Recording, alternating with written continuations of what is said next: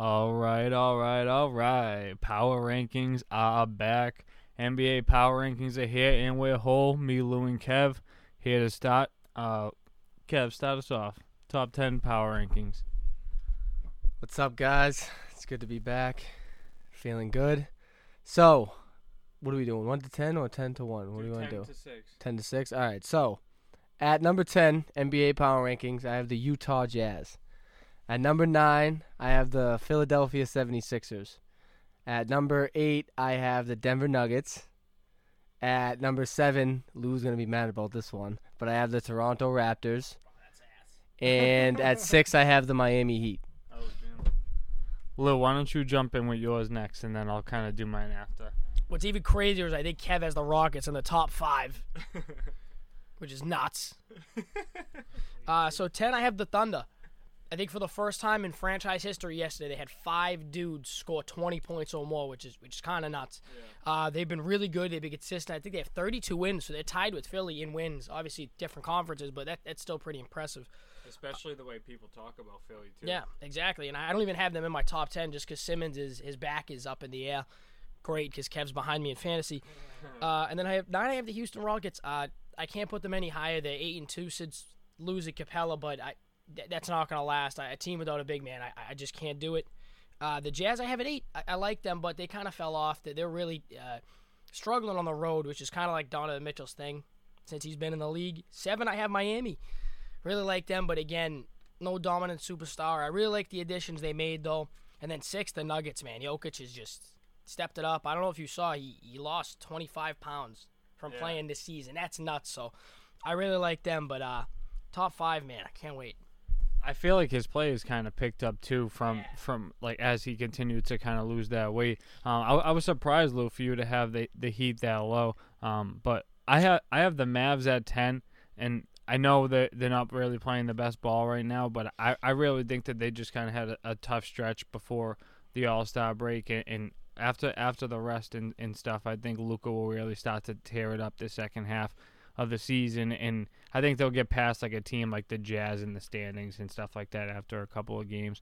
At 9, I got the 76ers, and I know, like you said, Lou, like you didn't even have them in there. I do think that when they are healthy and whole, that they're a top 10 team in the league, and just going through the rest of the season, I think we will regard them that way. 8, I got the Rockets. And I just think that they're kind of doing their thing since they moved Capela and put PJ Tucker, picked up their guys, and Jeff Green and Carroll. I think it's really gonna work for them. We'll see if they can continue to be as good as they've been recently. 7, I got the Raptors. They're really playing good basketball, and I think it's going to be tough to kind of see the Raptors in the playoffs, especially if like we have to go there at some point, or even just the teams lower in the seeding and stuff. So I think they're going to be a tough team to beat. And then Nuggets, the Nuggets are still playing well. Like you said with Jokic, like he's just been playing better. And that's just a team that's a top 3 seed in the West, and that's the best basketball, you know what I mean? So Kev, why don't you jump in here with your top 5?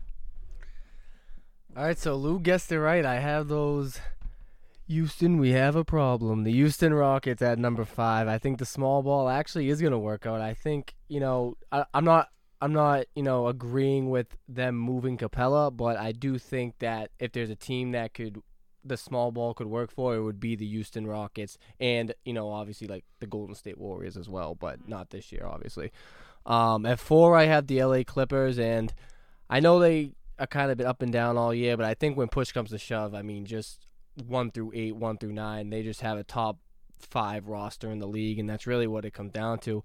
At number 3, I have the Celtics, and I know they're like whatever the 3 or 4 in the East right now, but I think, you know, beating a team like the Lakers the first time by 30 points, and then losing to them again last night at LA by what, 4 points without Kemba Walker is saying something. And they have beat a ton of good teams this year, so I really do think the Celtics, you know, I think, you know, record wise and stuff like that, you know, obviously they're not top, but I really do think come the end of the year it will be them in Milwaukee, like in the top of the Eastern Conference.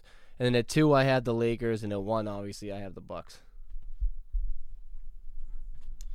Yeah, man, I got to put the C's at 5. I really like, obviously, the starting lineup. It might be the best starting 5 in the East, but just tough, man. With the Lakers game the other day, I think we had 11 bench points. Mm-hmm. It's like, come on now. Like that's a really big hole. And I have the Clippers at 4 for the exact opposite reason. I just feel like they're so deep, and even if Paul George is really, really hurting like he is now, and we don't know what he's going to do in the future with like his ankle, but they're still really good, and they'll catch fire eventually. 3, I have Toronto. I've been saying it all year. The deepest team in the NBA, like by far. They probably have the best big man rotation in the league with Siakam, Gasol, Ibaka. Rondé Hollis Jefferson's been great. Anobi, Van Fleet.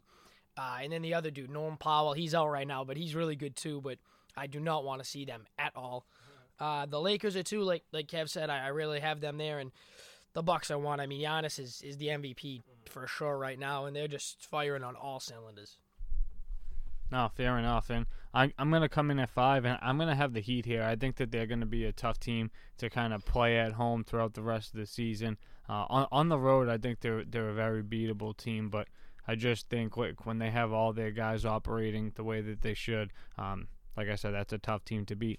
4, I have the Celtics, and I just want to touch on the Lakers game the other day too, because it hurt that we didn't have Kemba, and I think the game probably would have been different if we did.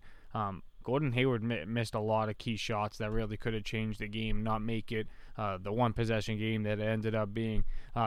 Still very controversial as far as everything went with the refs and stuff like that, but the Celtics, even when they just have Tatum and Brown, are showing that they can compete. And I did say earlier in the year before the All-Star break, actually, that I would like to see a couple 40-point performances from Tatum, and he's really stepped up to kind of start this second half and show that he's going to be the star in Boston for years to come. So I got to give him the credit when it's due. Him and Jaylen Brown are both playing crazy good basketball with Kemba there for the 4 seed. In 3, the Clippers.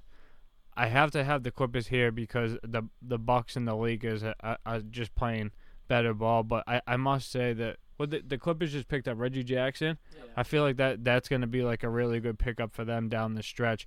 I know Paul George and Kawhi are playing a little more often as we see it now, so I think when Reggie Jackson starts getting used to his role with that team, I think it's really going to be a difference maker. 2, I have the Lakers. LeBron just took over and showing why he's in the MVP candidate. That's a scary team, especially playing in LA.